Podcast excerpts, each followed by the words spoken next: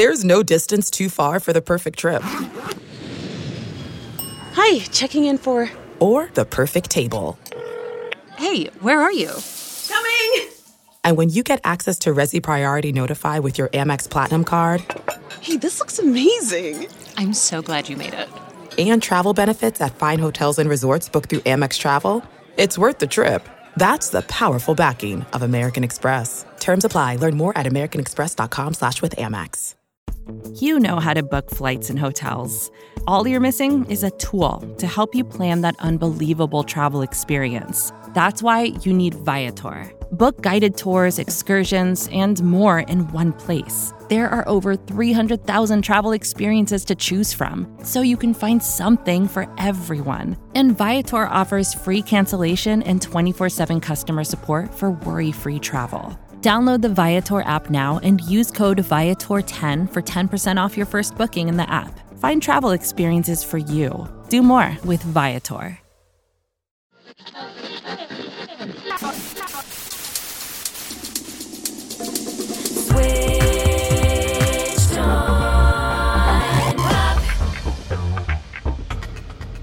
Welcome to Switched on Pop. I'm songwriter Charlie Harding. We're getting a lot of requests these days, and it honestly means a lot because recording a podcast in your closet at home can be a lonely affair, and we really love hearing from you all. And one artist keeps appearing in your emails and tweets Sia. You probably know her from her hit song Chandelier and her recent album This Is Acting. Girls,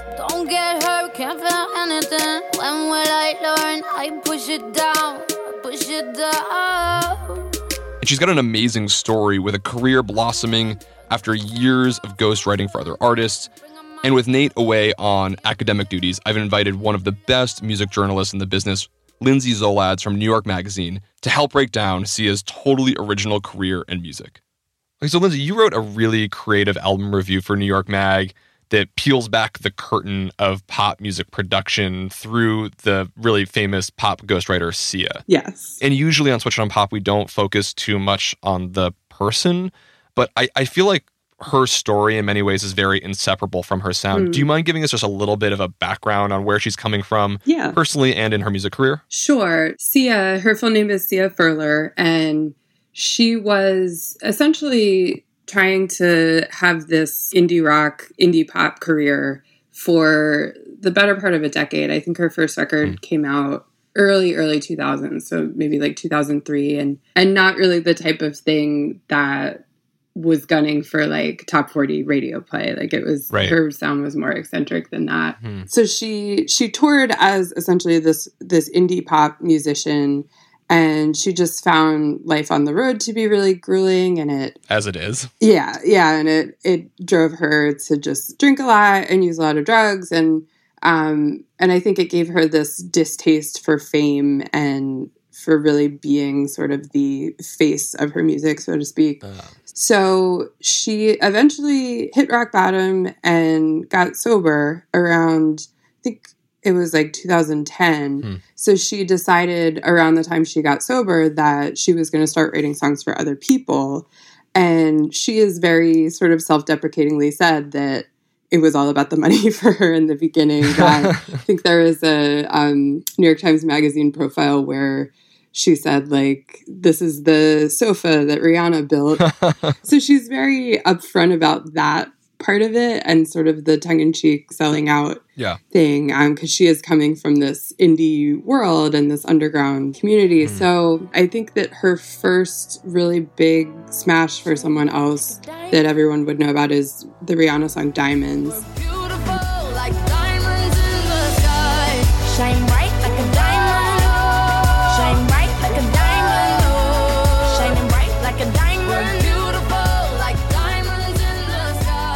On YouTube, there's a lot of Sia performing Diamonds, and she's taken to doing it live sometimes now, which is pretty rare for her because usually when she gives a song away, she'll give it away and, and won't perform it live anymore. Shine bright like a diamond. Shine bright like a diamond. what's interesting about that recording too is it sounds really close to the version that Rihanna ended up doing. Yeah. A lot of the inflections and and even the ways in which she's singing the certain words and her cadences are coming from this Sia demo, essentially. Huh. The next big thing that kind of happened is, um, you know, she was having a lot of success uh, writing these songs for other people, and she wrote songs for Britney Spears and Uh, Kelly Clarkson's Invisible, Beyonce's Pretty Hurts, Mhm. David Guetta's Titanium. And then she goes out and starts recording her own music with her first big hit, Chandelier. What do you think attracts people to her sound? I think she finds a way to mix this very modern sounding kind of like digital oriented production with this really kind of voice that embraces imperfections and sounds very human.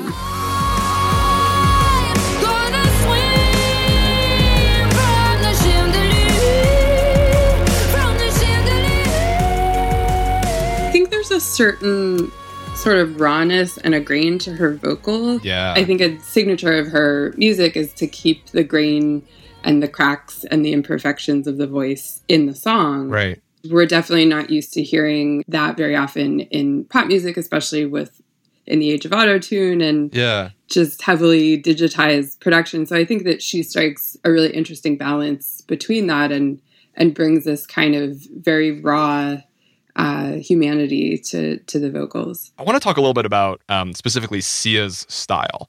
She's a ghostwriter. She writes for all these other people. For a long time, wasn't really getting the credit. Now, definitely gets the credit. Um, but she, at the same time, has her own signature sound, which is this really hard line to walk. Either in her process or in the actual sound of her music, are there things that you hear which sort of define the Sia sound? Yeah, I think the most concrete uh, element of the Sia sound is this idea. I think she's called them high concept songs, which is sort of a misnomer because they're Huh.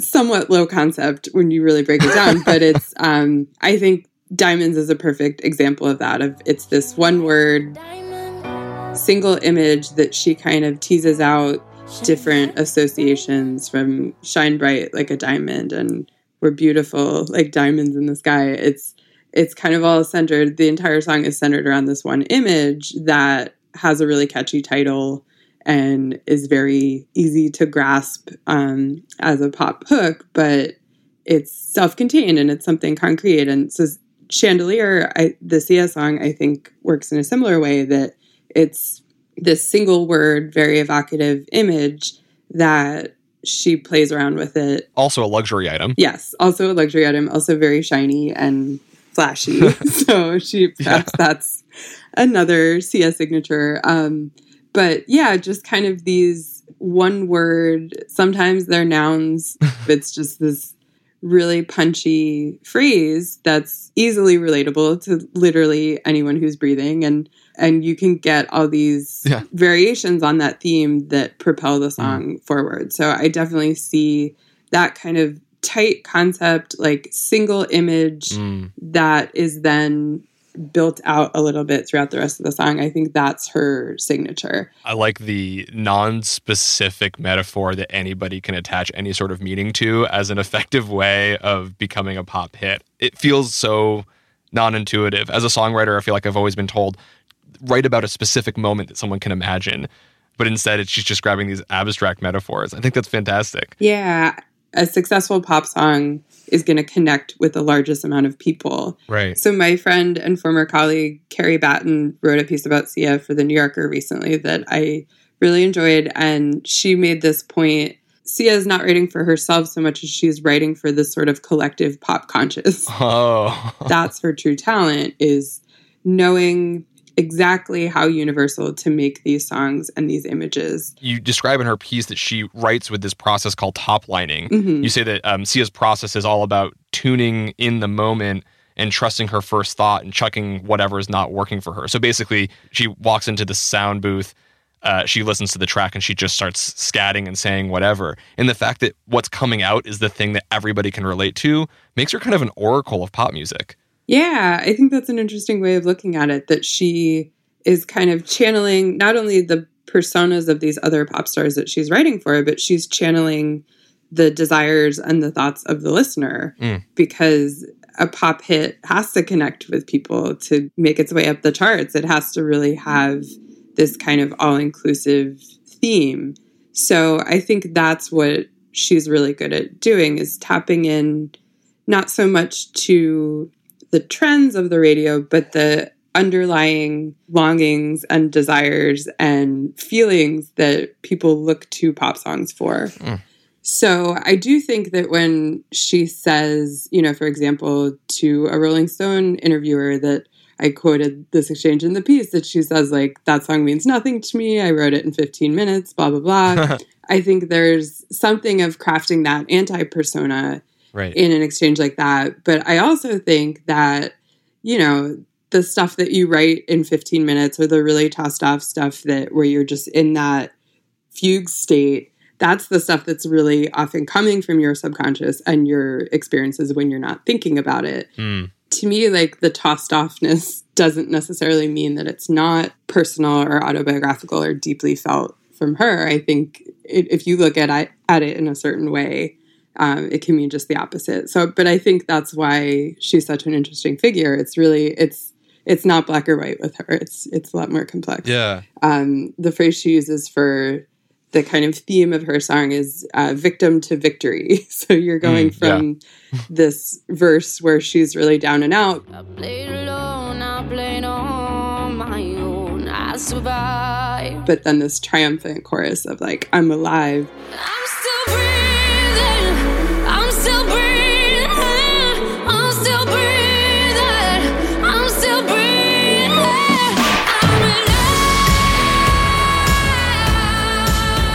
I feel like that that is mirrored really beautifully in sort of the sonic landscape of her sound. She's Mm-hmm. always sort of like in a really mid tempo, not really ever super fast songs, but sort of like slow build, anthemic stuff. Mm-hmm. At first sight, I felt the energy. One, two, three, one, two, three, three. On the victory side, like oftentimes her verses start in these tonally simple soundscapes where it's just drums, her voice is maybe a little bit of synthesizer. Girls, don't get hurt. I was born in a thunderstorm. And then her thing is that during the chorus, she just always goes like full sonic spectrum where these huge synth strings and background ethereal noises that I can't even articulate what they are take over. And they're like they're that sort of overwhelming victory feel.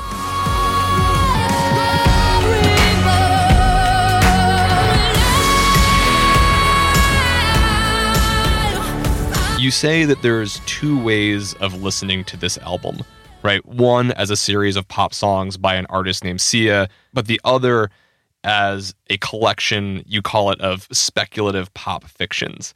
And I thought it would be fun if we could together think about what it would be like to listen to her single Alive and break down what would it be like if Rihanna were playing the song or Adele were playing the song Mm-hmm. because both Adele and Rihanna actually turned this track down, right? And I believe that Adele is a co-writer on the song too. Like I think she, Yeah, she it was in a session with Adele. So yeah, So maybe we can uh, embrace this idea of speculative fiction and actually go into a world and think about what what might this sound like if if uh, what would it sound like if someone else sang it, someone else performed it. How would you hear Alive differently if Adele were performing it?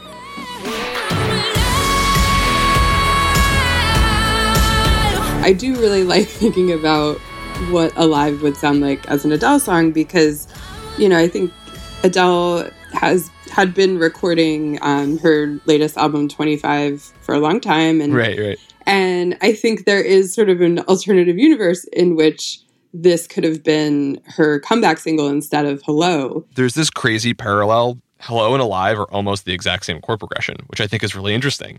Um, since Adele is you know co-authored on both of them. They're both in F minor. Well, well, Alive is in F sharp minor, but basically the same thing, same vocal range more or less. And they both start on an F minor. They move through a couple chords and then end on D major. The chord progression gives us this sort of feeling of shift in mood from a minor to a major feel with some funny rhythmic interplay with the chords. So here's hello. And then here's how Alive goes.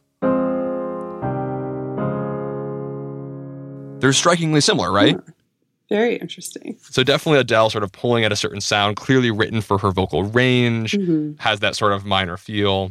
Definitely sort of Adele. I was thinking the other stuff that I would not expect to hear in an Adele song is basically all of the big bass drum, kick drum stuff, and all that trancey synth sound that we get a lot of in Sia. hmm You know, I feel like if Adele did this song, she would have just sort of like stripped it down even further. Like you get that low piano sound, the drums would be in the background, maybe some strings, but not a lot of that sort of EDM kind of sound. Yeah, absolutely.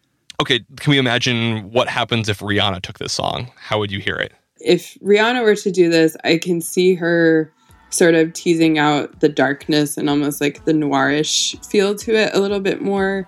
Even going back to a song like Disturbia, that's sort of having fun with all of this like horror movie imagery and and things like that.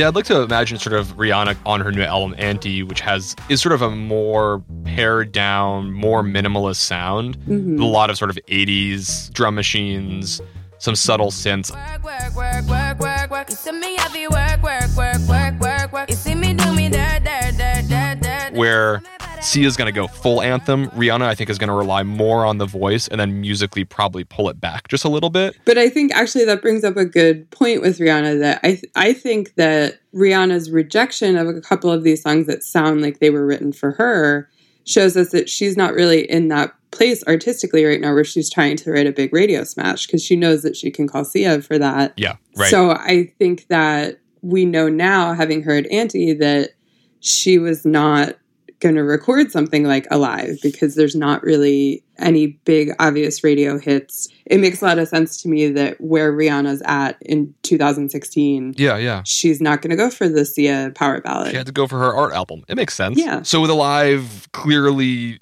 Adele would do it differently. Rihanna might make a different take and or at least very deliberately chose not to put this on her new album because it doesn't fit her current style. Okay. I've got one more artist that I think that Sia might be secretly ghostwriting for. Uh-huh. Do you know Philip Glass? I do. you know the Yes. the renowned minimalist composer, very well known for his film scores. Interesting theory. Tell me more. I love the song "Birds Set Free," the opening track on um, on This Is Acting, and it starts off with this plodding minor piano line, which sounds just like a Philip Glass song.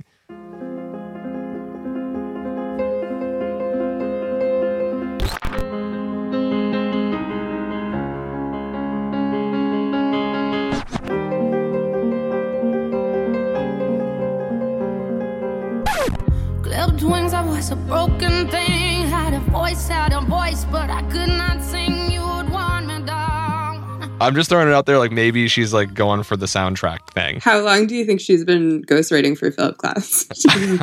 I hope it goes way back. How far back? Yeah, decades. she's actually like the secret queen of new music minimalism. Yes. Anyways, just a theory. I really like that theory. I shot it out like a bird set free. So you you had this line I really liked that you said Sia's new album This Is Acting is full of these sorts of shrugged off, unromantic, and decidedly utilitarian creation stories. And I think that that plays in multiple ways. You could be saying the lyrics are simple, but I, I think it actually says much more about she is creating creation stories of herself and other people who she's writing for. Because the title of this latest album, This Is Acting, is actually a reference to the fact that she's written all of these songs for other people, and she's she's the one that is performing them. Yeah. So it plays on multiple levels. Yeah, and I think the flip side of that, which I also talk about at the end of the piece, is that to go back to like her anti persona, I think that Sia has crafted this persona where she's sort of the anti pop star and she doesn't want to show her face and what have you. But at the same time, she's still going to award shows and just Right. playing with a wig over her face or like playing with her back to the audience Right. if she was a truly there are really reclusive musicians out there who would just not go to the award show at all or not Right. play on SNL with or without a mask. So I think that I think there's sort of a misconception about her that she's completely shunning the fame game. I think she's just trying to play it in a slightly different way and a slightly subversive way, but she's not opting out of it entirely. You, you said in your piece that some of her songs, like Reaper and uh, Chandelier, are strongly autobiographical, or at least seem so. Well, I think it's tricky because I read them as autobiographical only in the sense that we read pop music as autobiographical coming from the person who's singing it. Right. It's almost like the auteur theory in film or something that we know a film is made by a whole team of people. Like it's not just the director making Right. a movie of like a Stanley Kubrick movie is not just made by him doing all of the things on the film set. It's it's a collaboration of many different Seven people. minutes of credits at the end. Yeah, and so I think in a way, a pop song is kind of like that too, and that there's a whole team behind it, but it's almost easier to compute the information by thinking of it as the you know personal expression of this one singular artist. Yeah. The actual story of the creation of a pop song is a lot more interesting than that, and I do think that Sia kind of plays around with that. So to use Reaper for an example, like she's which is an album or a song from the new album, she says that she wrote that for Rihanna and that she sort of wrote that in character as Rihanna's persona. And you can sort of tell that when you listen to it. There's almost sort of like a like reggae kind of dancehall beat to it.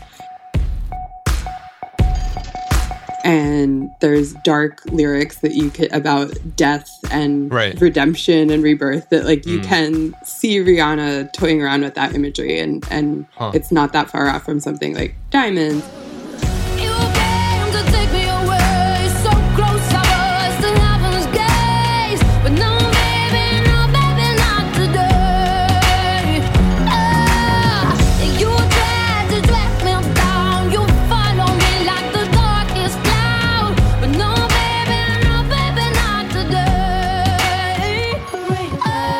If you know anything about Sia's life and sort of the persona that she has created for herself as this sort of anti persona, just hearing a song like that where she's talking about having been so close to death and coming back from the edge and saying, like, to the Grim Reaper, no, go away, not today.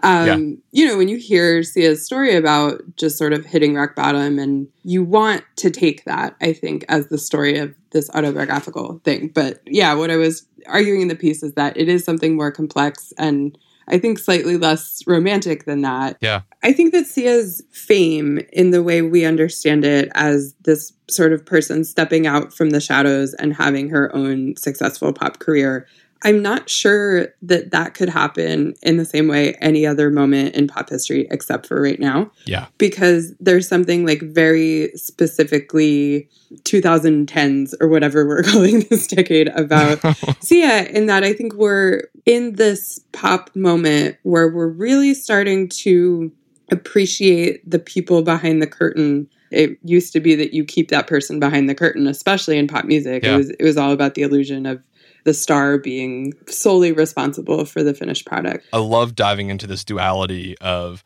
pop star, songwriter, and ideas of ownership around composition um, with you. It's it's been really super fun. You have an awesome article which people can check out on New York Mag's website, and this has been such a fun conversation. Thank you so much. This is so fun. Thanks for having me, too.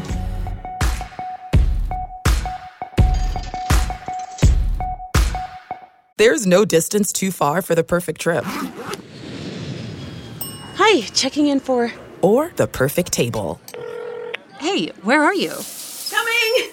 And when you get access to Resy Priority Notify with your Amex Platinum card Hey, this looks amazing! I'm so glad you made it. and travel benefits at fine hotels and resorts booked through Amex Travel, it's worth the trip. That's the powerful backing of American Express. Terms apply. Learn more at americanexpress.com slash with Amex.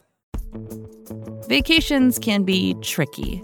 You already know how to book flights and hotels, but now the only thing you're missing is, you know, the actual travel experience. Because is it really a vacation if you're just sitting around like you would at home? You need a tool to get the most out of your time away. That's where Viator steps in. You can book guided tours, activities, excursions, and more in one place to make your trip truly unforgettable. Viator has over 300,000 travel experiences to choose from. Everything from simple tours to extreme adventures and all the niche, interesting stuff in between. So you can plan something that everyone you're traveling with will enjoy. Real traveler reviews give the inside scoop from people who already been on the experiences you're considering, so you can plan with confidence. Free cancellation helps you plan for the unexpected and 24 7 customer support means you can travel worry free. Download the Viator app now and use code Viator10 for 10% off your first booking in the app. Find travel experiences for you. Do more with Viator. In our last couple episodes, Nate and I have uh, got into our Chrysler time machine traveling car, kind of like, you know, the DeLorean, and uh, gone back into the 1930s, gone out into the jazz clubs, uptown into Harlem, and heard some really fascinating stuff. And tonight we're going to go out on the town again and explore some new and very creative music. Hey, uh, Nate, you ready to go? Ready, set, go, Charlie. All right, where are you taking me? Well, tonight we are headed back to the Cotton Club where last time we caught Cab Calloway. Let's uh, see if our engine will start. All right, good to go. Going uptown. Let's head up to 142nd and Lenox Avenue. This time, though, when we walk upstairs into the Cotton Club, we are met by one of the greatest orchestras in all the land, the Duke Ellington Orchestra. Hello, everybody. Welcome to our famous Cotton Club. Great to see so many friends here tonight enjoying themselves in spite of the cover charge. And if you can spare a minute from your merrymaking, I'd like to have the pleasure of introducing the greatest living master of jungle music, the rip roaring harmony hound, none other than Duke Ellington. Take your bow, Dukey.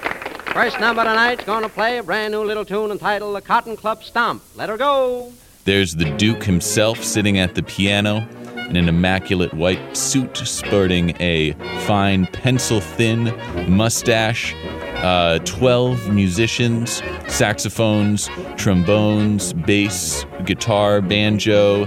Sonny Greer sitting behind his enormous drum set consisting of timpanis, wood blocks, wind chimes, and always uh, a, an, a carefully painted image on the front of his oversized bass drum. What's on that uh, bass drum? Uh, let's see. It's either going to be an image of uh, of two lovers kissing underneath a palm tree, or it'll be uh, a giant image of Duke Ellington's face. That's great because I love the idea of Duke starting his own personal brand, kind of like his own Donda. Yeah, exactly. And uh, Ellington might be playing one of his signature compositions from this era, East St. Louis Toodle-O.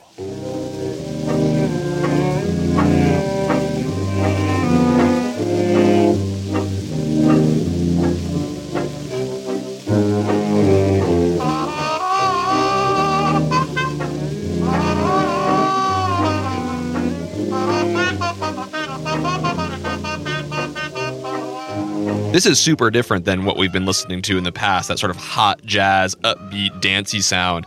I feel like this is sort of slow, kind of dissonant, these sultry and kind of challenging horn lines. Yeah, this is a sound that was very much associated with Ellington during this time. Uh, it- like you said, it's a very unique sound.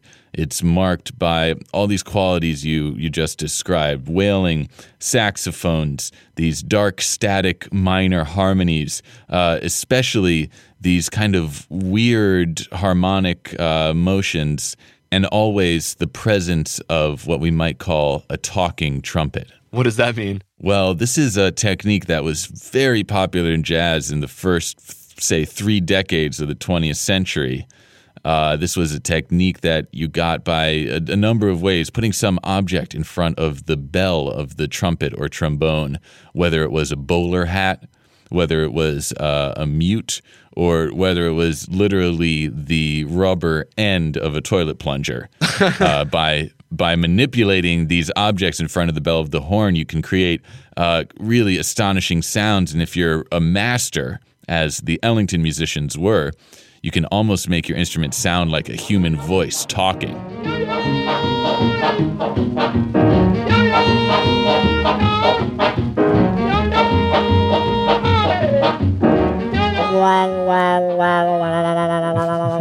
Nice, Charlie. Your mouth trombone is on point. It's just like that. It's just about perfect. so what can we? Uh, how? What? What do we call this music? Well, at the time, it had a, a very exciting and a very dubious name, which was the jungle style. Ooh, the jungle style. Okay, that's Yeah. kind of reminds me of the the last time we spoke about this idea of primitivism in jazz music. This idea that it just flows naturally from the soul. That there's no sort of composition or um, sophistication to it. you know this this jungle name very much plays into that. Uh, marketers heard Ellington playing this kind of music in the late 1920s with with these tom tom rhythms, with these uh, wild kind of trumpet lines, and thought, "Hey, I bet we could sell even more records if we started calling this jungle music." And well, they were right. Ellington actually, for a while, called his band not the Duke Ellington Orchestra, but the Duke Ellington Jungle Band. Oh man, I love the music, but I'm not sure if I I love the description. But I guess it sold them more records. Yeah, it's it's unfortunate. It's a description that very much plays into the exotification of Harlem during this time, something that we were talking about, uh, you know, in our last few conversations as well. But in my research, I'm interested in kind of recovering the other side of this music, going beyond the jungle. And uh, trying to see where this style actually came from. Okay, take me there. Well, I think if we focus in on the sound of this talking trumpet, we can see a very different origin because I don't think Duke Ellington co- consciously said, hey, let's try and uh, evoke the sound of the African jungle uh, and, and we'll become, you know, celebrities. I think uh, this was a more natural evolution. You know, in his trumpet and, and trombone players, he found I have these musicians who have really mastered this talking trumpet language, uh, which was very much at that time associated with with the South, associated with the blues, and associated with gospel preaching.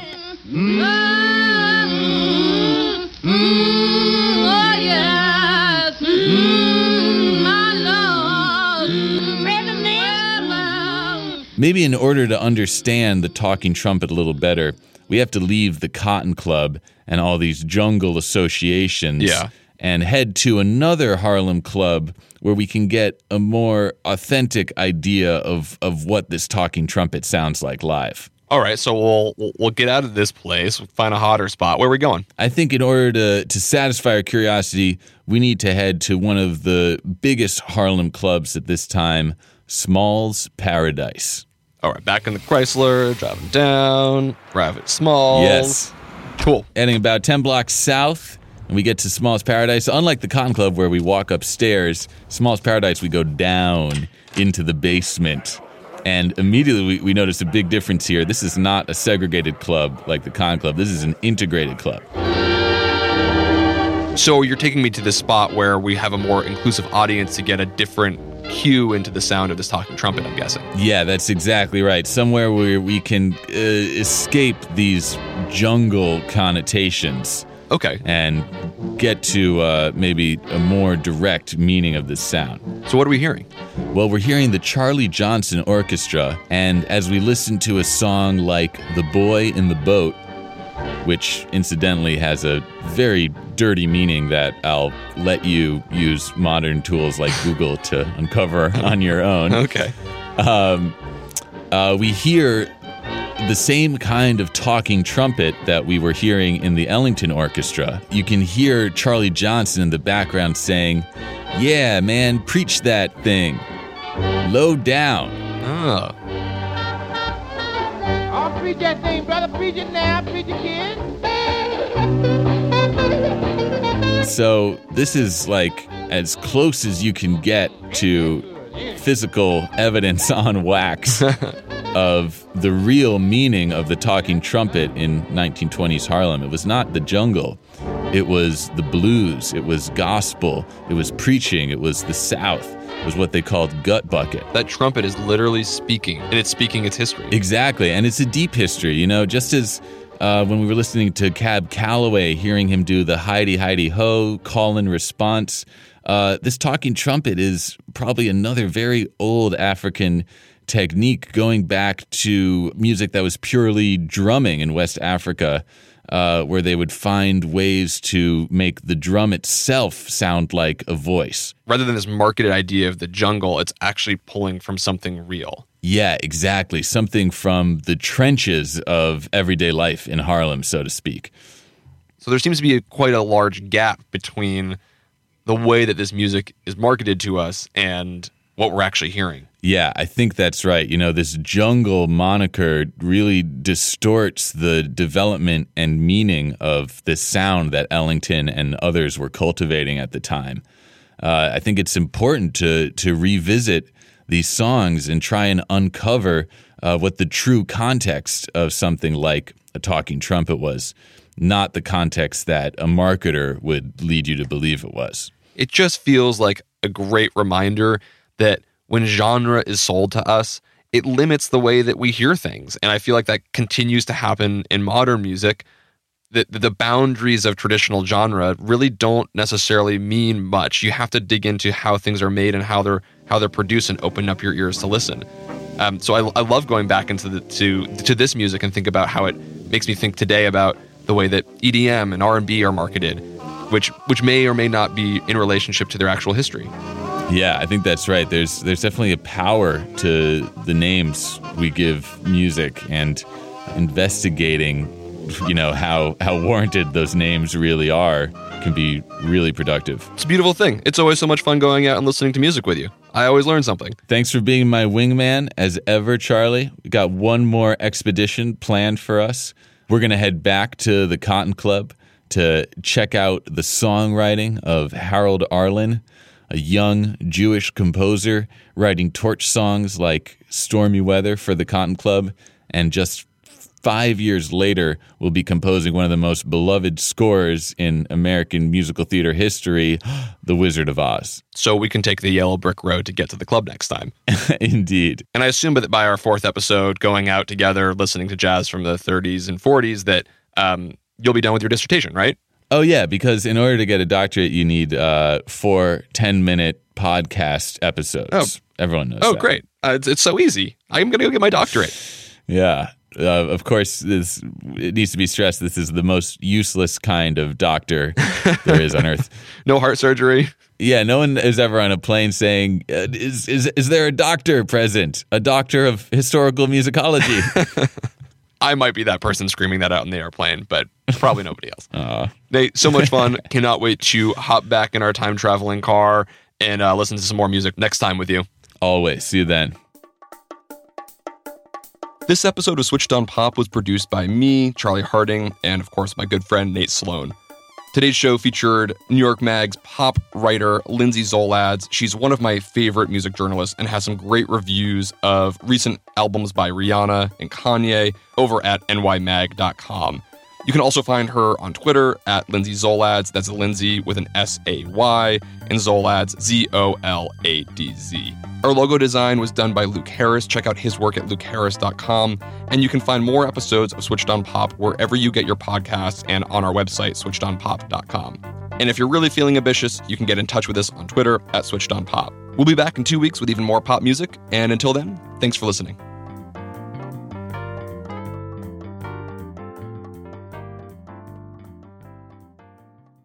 There's no distance too far for the perfect trip. Hi, checking in for. Or the perfect table. Hey, where are you? Coming! And when you get access to Resy Priority Notify with your Amex Platinum card Hey, this looks amazing! I'm so glad you made it. and travel benefits at fine hotels and resorts booked through Amex Travel, it's worth the trip. That's the powerful backing of American Express. Terms apply. Learn more at americanexpress.com slash with Amex.